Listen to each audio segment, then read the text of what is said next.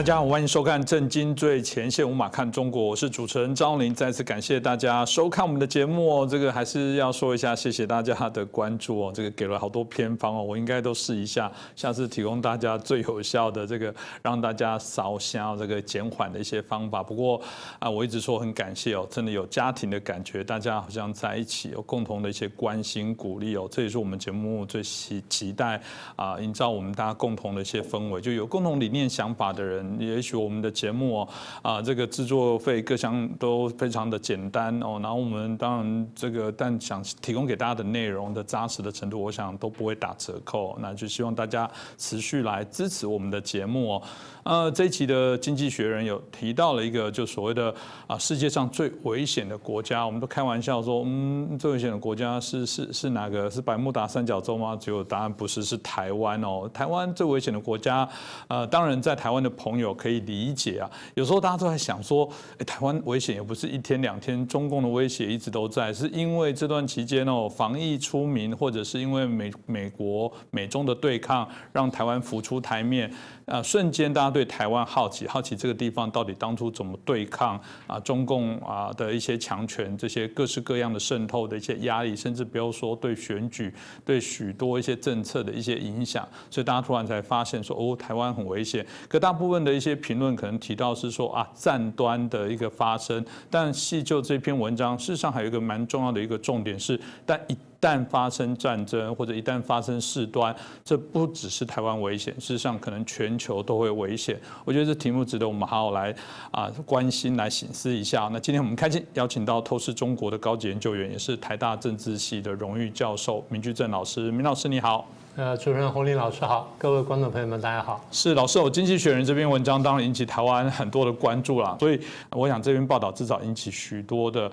啊，各国的相关这关心国际政治的地缘政治，包含两岸关系的部分，一定有许多后续可以来延伸的部分。那我们请教一下明老师，你怎么看这些事？台湾的晶片重要，当然现在全世界都知道了。但我觉得台湾有一个地方呢，大概比晶片更重要。简单说，台湾是中共对全世界乃至全人类野心的一个试金石。嗯，对不对？大家都看到，中共过去一段时间呢，在国际上呢，才这个非常积极，然后非常，应该说非常嚣张了，可以这么说。嗯。啊，对香港问题也好，对新疆问题也好，对南海问题也好呢，啊，他们觉得说他们应得的，但实际上呢，已经侵害到了大家权利。但是这一次呢，对面对台湾的问题呢，让大家更清楚感觉到说，中共现在要的呢，好像不只是说我要个香港，我要个南海，要什么东西，他要的是我要消，我要挑战。甚至我要推翻现存的国际秩序，嗯，那这个问题是大家能不能接受？呃，大家都晓得说台湾现在很重要，然后现在也看见说，呃，台湾对全世界的经济各方面的影响力，在这种情况下，在众目睽睽之下，中共而居然会一而再、再而三的骚扰台湾，所以他对台湾的野心呢，大家已经看见了。那大家觉得说，啊，那中共很在意台湾，那这样吧。我们把台湾送给他，或许就没事了。你们觉得真是这样的吗？所以我常讲，我说你不要看台湾这个秤砣虽小呢，压千斤。台湾真的是一个试金石。这试金石告诉他说，台湾如果守得住，台湾守得好，国际秩序呢会比较平稳。台湾如果守不住或守得不好的话，那么国际秩序呢会有大动荡，甚至会有大大的颠覆出来。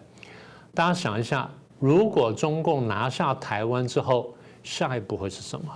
对不对？我就停了吗？对，就这个意思。所以现在很多人讲弃台论，弃台论，我说这件事没有想清楚。包括台湾很多人也担心说弃台弃台，我说这件事没有想清楚。我们当然不是说美国绝对不会犯错，美国过去很多总统犯过错，我们也讲过这话。就是因为美国过去有过很多总统犯过错，我们小的时候犯错的代价很大，尤其对台湾来说代价很大。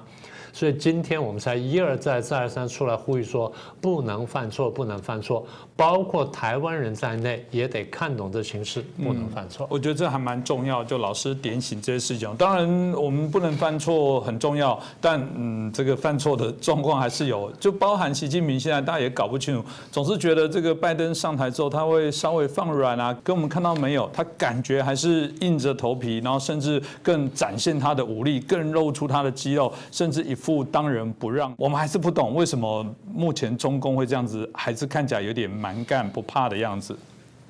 呃，就像你刚刚说到了哈，这个中共拿台湾呢不是秘密嘛，嗯，那也不是一朝一夕的事情。事实上，呃，应该这样说吧，也未必是现在。大家听我讲的话呢，会觉得奇怪，说现在天天中共飞机已经来骚扰成这样了，然后你们又很紧张了，你还说这个现在对台湾的威胁不是现在？对，可能还真的不是现在。我不是说现在有机会他不拿台湾，我不这意思。现在如果有机会，他会很乐意拿台湾。但是呢，现在看起来就是，如果以他主观排序的话，我不认为台湾排在很前面。台湾只是如果顺便可以拿，他一定不会客气。但如果台湾暂时不能拿的话，他有别的事情要忙。那他要忙别的什么东西呢？我们来看一看。第一个呢，就是他真的想连任，现在已经看出来了。事实上，我们在大概一五一六呢，大概一四一五一六，我们差不多看出来，他是一二年上台的。我们在一五一六已经差不多看出来了，只是当时不是很确定。到了一六的时候呢，我们比较确定。一七之后，他那个安排，因为在这个常委里面没有摆这个接这个接班人，所以大家的怀疑呢就更真实。那现在大家应该是明确了。所以如果是这样的话，习近平的第一个排序最高的这个目标呢，是如何连任？不被斗下？呃，不被斗下，然后连任，然后顺利连任，我又能突破过去党内的规矩，又突破的这个。呃，几十年的这个做法，让我能够连任还不被挑战，啊，这是最大的事情。那么第二件事情是什么呢？处理对美关系。对美关系呢，不单是经贸问题，请各位想清楚，中共现在对美的关系复杂到除了经贸之外呢，最重要一点就是双方的战略关系，就你到底把我看作什么，我把你看作什么？中共把美国看作头号敌人是一直以来的事情。但是美国呢，很长时间没有把中共看作头号敌人，只有在川普的后几年，他说啊，中共是很什么很很大的威胁什么的。呢？可是等到拜登上来之后，我一直提醒大家，拜登说什么？拜登说中共是我们是一个激烈竞争的对手，没有说是敌人。即便到了现在他这么说，好，但是呢，不管怎么样，对习近平来说，或者对中共来说，怎么样理顺跟美国的战略关系？这才是真正的第一要务。为什么呢？战略关系理顺的话，双方的经贸关系就好谈了。嗯，而我们既然不是这个敌人了，我们最多是一些竞竞争对手，甚至不一定是很激烈竞争，就是一般的竞争对手。那这样，我们的贸易战可以打松一点，是啊，不要打那么严厉。第二，关税可以放松一点，不要打那么凶。毕竟那时候是当敌人打，所以关税打那么凶。第三，有些制裁的问题，你可以放松了吧？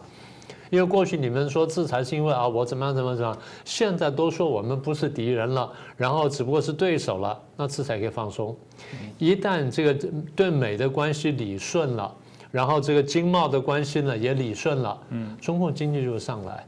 中共经济上来之后，它很多事情就好解决了嘛。是，所以它现在真的关键呢是经济问题，而经济问题要理顺呢，不是把国内理顺就好，啊，它的内循环，你循环给我看看。你如果可以内循环的话，你的国际贸易的比例为什么要高到百分之三十几？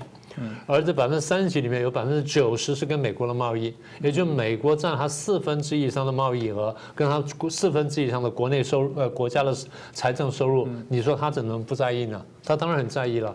所以这第二块，第三块就是你经济要发展，你光靠加工出口是不行的，你的科技要一定要突破。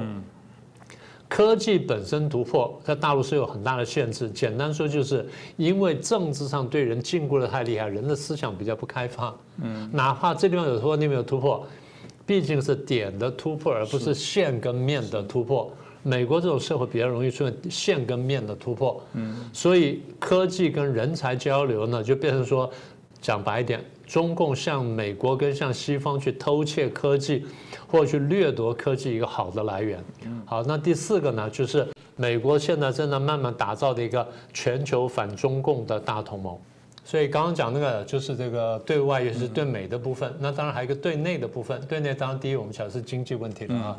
那经济这么多年一直不好，然后现在碰到这武汉肺炎啦，又碰到香港问题啦，又碰到国际经济什么等等，所以中国大陆经济不好。那么第二呢，经济相关的呢，就是财政跟债务问题，我们过去讲很多了。如果说一个靠外贸呢，这个比重这么高的国家，它的外贸或者这个国际贸易啊碰到这么大问题，它内部经济又出问题，经济出问题，下一个呢就是失业嘛。嗯，去年是八百多万的毕业生，今年是九百万的毕业生，那找工作已经非常困难了。所以失业问题如果再再扩大化，下一步就是社会动乱。嗯，所以这东西是接着来的。那另外跟这这相关的又不相关的，就是粮食问题。那我们过去谈过了。所以以上这几点呢，是这个外部跟内部的问题。但内部还有重大问题，就是所有这东西到最后呢，就变成对习近平的政治挑战。是，就我们过去讲过的派系斗争啦，或内部的斗争。那第五个呢，才是台湾问题。所以很后面，台湾问题排第五，就是呃连任排第一，然后经济排第二，然后美国什么的再一路排下来，啊台湾才排第五。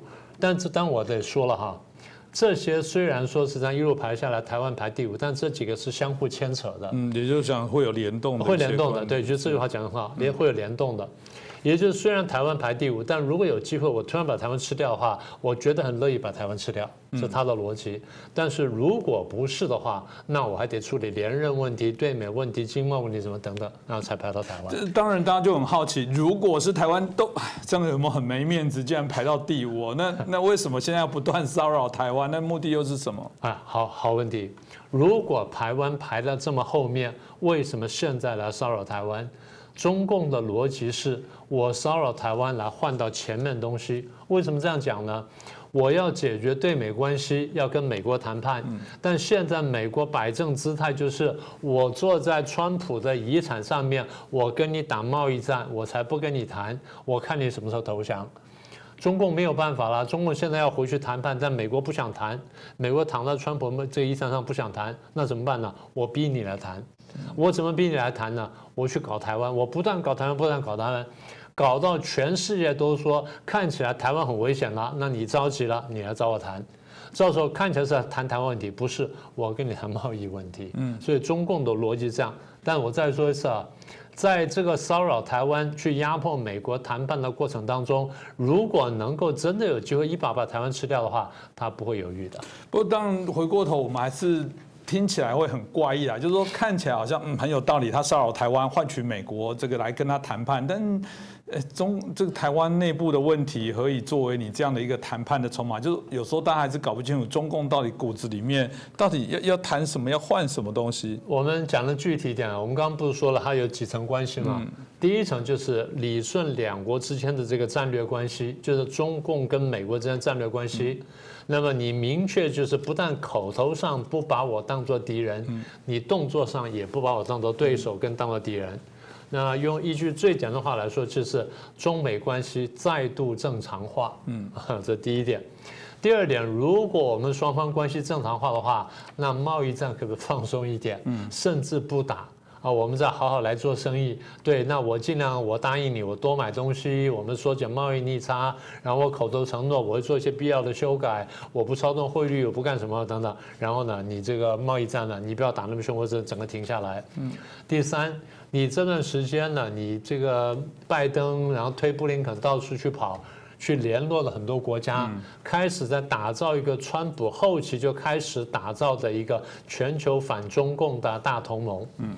川普那时候呢，因为川普样子比较霸道，所以效果不是很好。嗯。现在呢，这个拜登呢出来讲话比较轻，然后布林肯到处去跑呢，风尘仆仆，看起来比较有效果。那你看这个欧洲各国他谈过了。然后这个四方会谈他谈过了，五眼联盟接触了，然后现在呢正在这个又前一阵又跟日本跟南韩又谈过了，现在把这两人纠结起来，好像这全球反中共大同盟呢越来越成型，那我真的担心，所以咱们是不是理顺两国关系，两国关系重新正常化？那你不要再去玩这个大同盟了呢？好的，第三点，第四点他很在意，就是在川普最后的那一两年呢。为了要对付我中共，所以川普跟蓬佩奥这两个家伙联手提升了跟台湾之间的官方关系，到最后竟然派了两个现任的部长级以上的人去访问台湾，这突破了我们所谓的这个台美之间的互动或者说一中原则，所以中国非常生气，所以到时候谈就是我们顺便谈一下这个问题。好，我们要不要？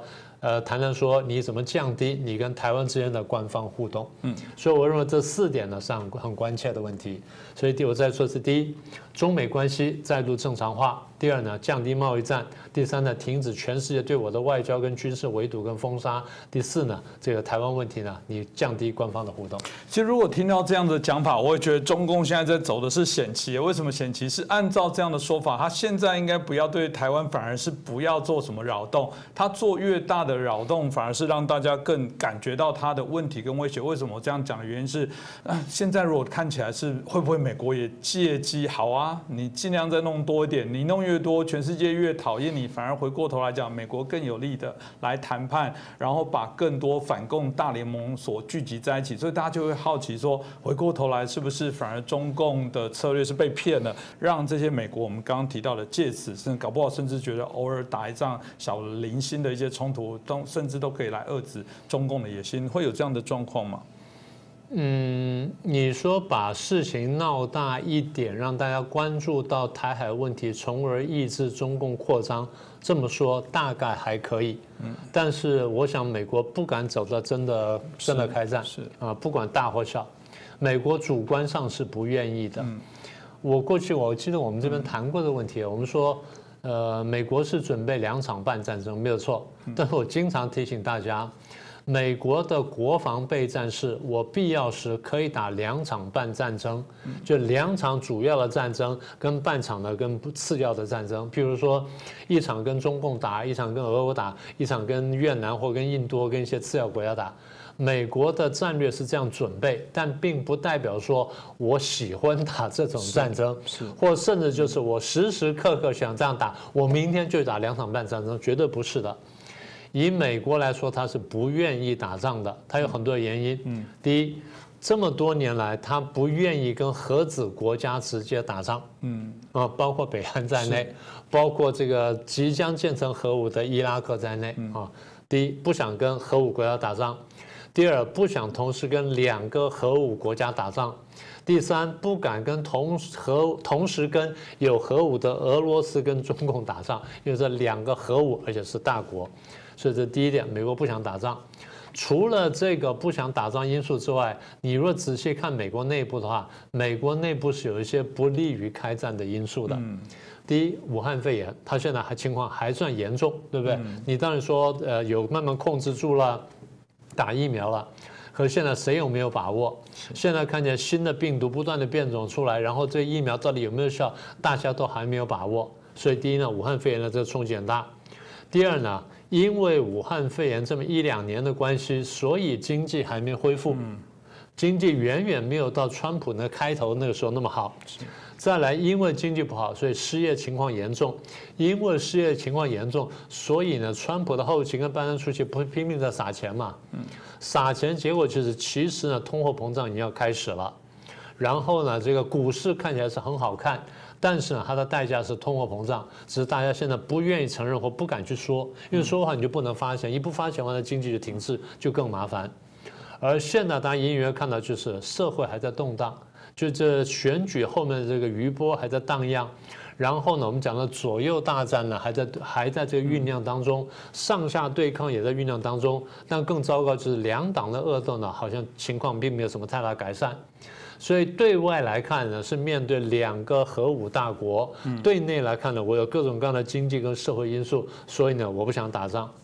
那么你说台海升温，我们刚刚说了，升温升到真的完全可以控管的程度，那样是可以的。嗯。但是升温怕什么呢？怕失控，就是我没有把握说，我这个对于台海那边升温呢，我能够掌控到那么好。所以你说美国想要升温，然后去遏制。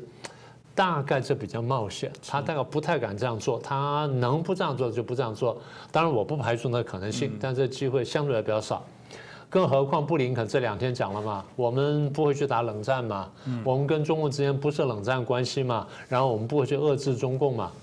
当然，中共会说啊，你是讲一套做一套了，你其实做起来不是这样，你真的是还在还在遏制我，还在干什么？你嘴巴上不这样讲，但美国是心理上为什么不说不说冷战呢？因为如果我说了我跟中共冷战的话，我很多做法要大改变的。我跟中国大陆之间很多这种经贸的往来，我怎么办呢？嗯，而且我说冷战的话，我可能会得罪华尔街那些大那些大的那些金融金融的集团了什么等等，我后面很麻烦的。所以就算我要打冷战，我可能都不能说。所以这个布林肯出来讲了，我们跟中共关系呢是三种，第一种呢当然有这个对抗关系，第二种是竞争关系，但他特别强调我们跟中共之间有合作关系。那这种表达方式呢，用中共的说法呢，大家比较清楚，叫斗而不破，最简单了，就是我遏制你的发展，但是呢，绝对不希望打仗。是，说完就这样子。嗯，这个大概也是啊，明老师刚谈完，大家非常的清楚。当呃，我们又特别也会好奇说，啊，中共对台湾的武力犯台，尤其现在军力的部分哦，当然大家必须诚实的说，就是他以人海战术，然后现在投入大量的一些军备竞赛的部分，不止对台湾啊，其实对美国你可以想象都造成了一些威胁啊，这个大概是一个事实。那美国的部分来讲，当然一定会想办法不让中共哦啊对台动武，因为要展现出它的一些代价。但问题是，台湾自己要付出哪些代价？到底是我们要投入许多昂贵的一些军备，也加入这些竞赛，还是说有其他的可能的方法？那到底要如何？美国也好，或者台湾也好，要等如何让中共哦不轻易的啊这个犯武力犯台，而且会知道它的代价非常的大？这大家当然都一定在推论这些问题，到底该怎么做？老师。你认为该怎么做呢？台湾部分，第一就是我们要应该是说，应该非常团结，意志非常坚定，也就是讲清楚了，我要保卫我的地方，我保卫我的生活方式，我保卫我的价值。你一旦来的话，那我给你交投政策，我给你打的没完。嗯。而且以台湾的科技能力来说的话，我们做得到这件事情。嗯，我们做得到。嗯，我们的飞弹，我们各方面，那只要没有什么特别因素哈，我们打得到。问题是你要不要付这么高的代价？是第一点。嗯，第二点，美国当然看懂了。虽然美国现在做的动作呢，一方面说狠话，二方面秀肌肉。我对中共对台湾问题呢，我说狠话秀肌肉，意思呢，我不是要打仗，也不是把台湾推上去当炮灰，恰恰好就是我告诉中共说，我对台湾问题非常认真。嗯，那么你绝对不能碰，你一碰的话呢，那可能就要打仗。但是我现在不告诉你，我现在只是做的动作，你自己回去估量，你去想想完之后呢，你停下来。二方面，我们刚刚说了，我联络全世界盟友，在亚洲联络日韩呐，然后纽澳这些国家，然后这边联络欧盟的国家，甚至还联络印度等等。所以我把能拉的人呢都拉起来了，然后你我看你怎么办。嗯。除了这中共部分呢，嗯，这个照我们上个礼拜的逻辑的话，就是你如果还担心俄罗斯的问题，那你必须同时贺阻俄罗斯，因为如果说我把中共这么贺阻下来了，但俄罗斯跑去打了乌克兰，我要去应付乌克兰的时候，我怕中共这时候来打台湾，所以我的逻美国逻辑定就是，我希望两边任何一边都不要爆发战争，因为任何一边只要爆发了战争的话，很可能我会两面作战，所以美国逻辑应该是这样子。那我觉得更厉害点就是上次在这个美日不是安保那个重新呃发表联合宣言嘛，它里面讲说我们美国对日本的安全呢非常关注，必要时得使用核子武力，哦这个话很可怕，嗯，美国过去很少这样讲，这次这样讲了，那这个话呢其实也是告诉别的国家说，如果我美国对日本可以用核子武器，要为了保卫日本可以用核子武器。那么会不会有别的地方也重要到我认为要用核子武器？我现在没有说，嗯，我说了日本，我没说台湾，我没说南韩，我没说印度，没说别的地方。至于到时候我说不说我用不用，你你自己考量。嗯，我话说在日本这里了，嗯，所以我觉得这是一个暗示，或这是一个我们需要关注到的点。那不是说美国一定会用，但是呢，这是我们必须列入考量的。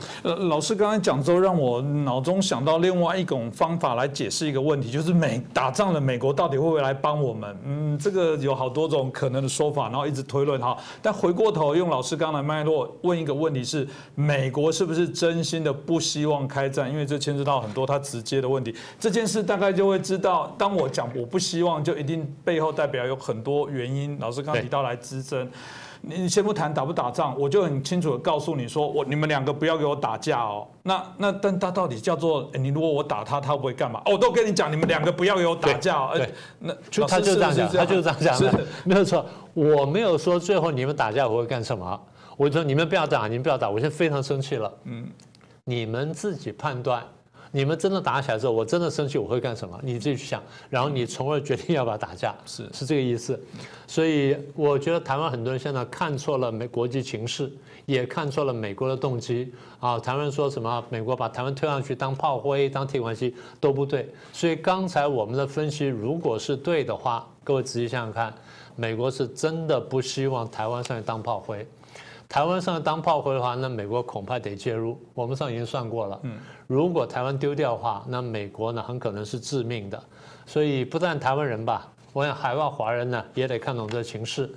中共的想法就是我不断挑拨台美关系，让台美呢不能联合起来对付我，这样台湾慢慢被孤立之后，我就容易吃掉台湾。所以不但这个美国要看懂。台湾人要看懂，全世界华人都要看懂，不要被中共的统战伎俩所欺骗。